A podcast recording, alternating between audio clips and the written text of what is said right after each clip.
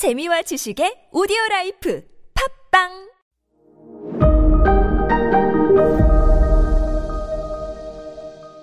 네, 여러분 안녕하십니까. 역사 스토리텔러 썬킴 인사드리겠습니다. 프랑스군이 외규장각을 다 태워버린 다음에 딱 하나 들고 간 게 뭐냐? 바로 외규장각 의궤라는 거예요.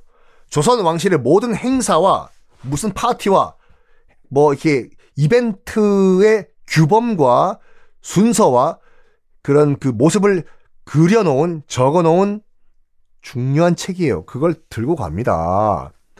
물론 그게 지금 다시 우리나라에 돌아왔어요. 예전에 그, 어, 프랑스 정부가 자기네 나라 떼집에 우리나라가 처음으로 고속철 건설한다고 하니까 일본 신칸센 등등이 막 이렇게 그 입찰을 했을 거지 않습니까? 프랑스가 자기네들 떼집에 사가라고 하면서 밑밥 던진 게 그거지 않습니까? 외규장각 그 의궤 돌려줄 테니까 신칸센 말고 자기네 나라 떼집에로 해달라. 해서 우리가 떼집에 받은 거잖아요. 그게 우리 지금이 KTX고. 근데 KTX 깔, 떼제배를 수입해 줬는데도 안 줘. 요, 몇 번에 걸쳐가지고 프랑스 국내법이 있어요. 뭐냐면, 한 번 프랑스 땅에 들어온 문화재는 바깥으로 못 나간다요. 웃기는 법이죠. 근데 그, 프랑스의 논리는 이거예요. 그 프랑스가 약탈한 문화재를 다 돌려주면 프랑스 루브르 박물관에 남는 거 하나도 없다고. 그러니까 프랑스 박물관도 그렇고 대형 특히 대형 제국 박물관에 이런 우스갯소리가 있잖아요. 그 박물관 지키는 경비 아저씨 빼고는 영국인 거 영국제 영국제 하나도 없다고. 하여간 안 돌려줘요. 프랑스 박물관 고고학계에서 반대해가지고. 그래서 겨우겨우 돌려줘 지금 우리가 갖고 왔는데 어떤 명분이 웃기, 웃기다니까. 5년마다 자동갱신 영구적으로. 완전히 돌려준 거 아니에요. 지금 의, 왜 규장각 의궤가 우리나라에 들어왔는데 겨우겨우 우여곡절 끝에 5년마다 자동갱신 연구대여, 연구대여 렌탈이에요, 지금요. 아우, 진짜, 확 그냥. 그때 이제 그 강화 읍성을 불질렀던 프랑스 병사가 실제로 남긴 말이 또 뭐가 있냐면요. 이런 말이 있어요. 정말 자괴감 느낀다. 이 나라는 아무리 가난한 초가집이라고 하더라도 집집마다 책이 한 권씩 다 있더라. 에요. 당시 프랑스 문맹률은 거의 6, 70%가 넘었거든요.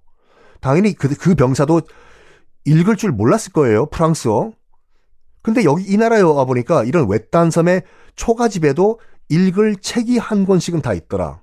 자괴감 든다. 라는 글을 남겼습니다.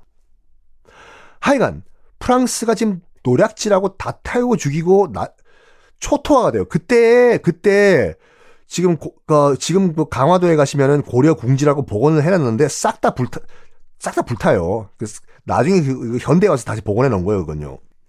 이 소리를 듣고 조선 조정 가만히 안 있죠. 가서 강화도를 탈환하라고. 못 건너가요. 아시겠지만 여러분들 그 김포에서 강화도로 들어가려면 강화 해협을 거쳐야 되는데 물살이 엄청 셉니다. 거기가요. 왜냐면 그 밀물 썰물 때문에 그 거의 보면 가서 보세요. 물이 회오리 치는 게 보여요. 거기서 수영하면 100% 꼬르륵이에요. 프랑스가 강화읍을 점령한 프랑스가 계속 조선군이 저쪽 김포 쪽에 왔다 갔다 하니까 대포를 쏘고 막아요. 건너갈 방법이 없는 거야, 지금. 앞에 지금 프랑스군이 강화도를 작사를 내고 있는데 건너갈 방법이 없어요. 당시 조선군을 지키던 장군 이름이 양헌수 장군인데 생각을 합니다. 지금 우리가 FM대로 강화읍을 바라보면서 해협을 건너면 우리는 전멸한다. 프랑스군이 안 보는 남쪽으로 내려가 가지고 프랑스군이 안 보이는 밤에 몰래 우리는 바다를 건넌다. 강화도로. 그게 어딘가 빨리 찾아내라고. 하니까 쭉 내려와 봐요. 자, 지금 여러분 강화도 지도 보, 고 계시나요? 강화 읍성에서 쭉 남쪽으로 해안가 따라 내려오면은요, 광성보라는 게 보일 거예요. 거기가 나중에 1871년에 신미양요가 일어난 곳이에요. 그 광성보에서 조금 더 남쪽으로 내려오면 덕진진이라는 게 보여요. 근데 외우실 필요 없어요. 그 진보 시스템이라고 해서 무슨 무슨 진, 무슨 무슨 보, 이거는 해안 기지라고 보시면 돼요. 강화도에 총 12개의 진 그리고 보호가 있거든요. 별 차이 없어요. 그냥 그냥 진은 진 자기 내 마음대로 그냥 의미 없이 붙인 거예요. 광성 보, 덕진, 진이란 진보 시스템이요. 덕진진 쪽을 보니까 바다 건너에서 딱 김포 쪽에서 보니까 저쪽이 프랑스군이 안 보여요. 아직까지 덕진진까지는 안 건너 안 내려온 것 같이 보인다. 조선군 병사들이요. 네, 장군님. 우리 밤에 해가 지면 배를 타고 바다를 건너가지고 저 덕진진 쪽으로 상륙한다. 네? 네? 진짜로요? 아, 저 안 갈래요. 무서워. 아, 나, 나 죽기 싫어. 그때요, 어, 조선군들 현역들은요, 총 한 번 안 쏴봤어요. 왜냐면 병자호란 끝난 다음에 한건 거의 약 200년 동안 전쟁이 없잖아요, 조선이요. 그래서 실전 경험이 하나도 없는 현역들이었어요. 그래서 양헌스 장군이 누굴 주로 데려왔냐면요. 포수 데려왔어요, 포수. 호랑이 잡는 포수들이요. 맨날 호랑이 잡으려고 진짜 맨날 총을 쐈던 포수들이요. 이렇게 보시면 돼요. 실전 경험이 없는 현역 대신에 총 좀 쏴본 예비군 데리고 온 거예요, 지금요. 양호수 장군이. 근데 총을 쏘아봤던 이 포수들도 겁이 나가지고.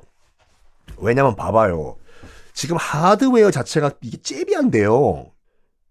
프랑스군은 격발식 총을 썼어요. 자, 격발식이 뭐냐면 간단하게 방아쇠 당겨서 쏘는 총이에요. 탕탕탕탕탕탕! 지금 우리가 쓰는 총. 격발식 방아쇠 당겨서 쏘는 총. 인 반면에 조선은요, 아직까지 화승총이에요. 화승이 심지거든요. 방아쇠를 당기는 게 아니라 정말로 총 안에 화약을 집어넣고 짝대기로 화약을 꾹꾹꾹 누른 다음에 총알을 다시 집어넣고 그 안에 총구 안에 심지에 불 붙여가지고 땅 아무리 재빠른 포수라고 하더라도 1분에 두 발 쏴요. 30초에 한 발.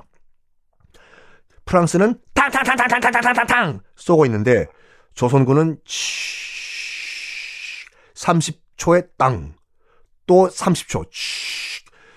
자기들도 알았어, 포스들도요. 이거는 100% 지는 게임이라고. 그래서 안 가요. 그때 양헌수 장군이 이런 말 합니다. 정말 훌륭한 장군이에요. 무슨 말 하나? 다음 시간에 공개하겠습니다.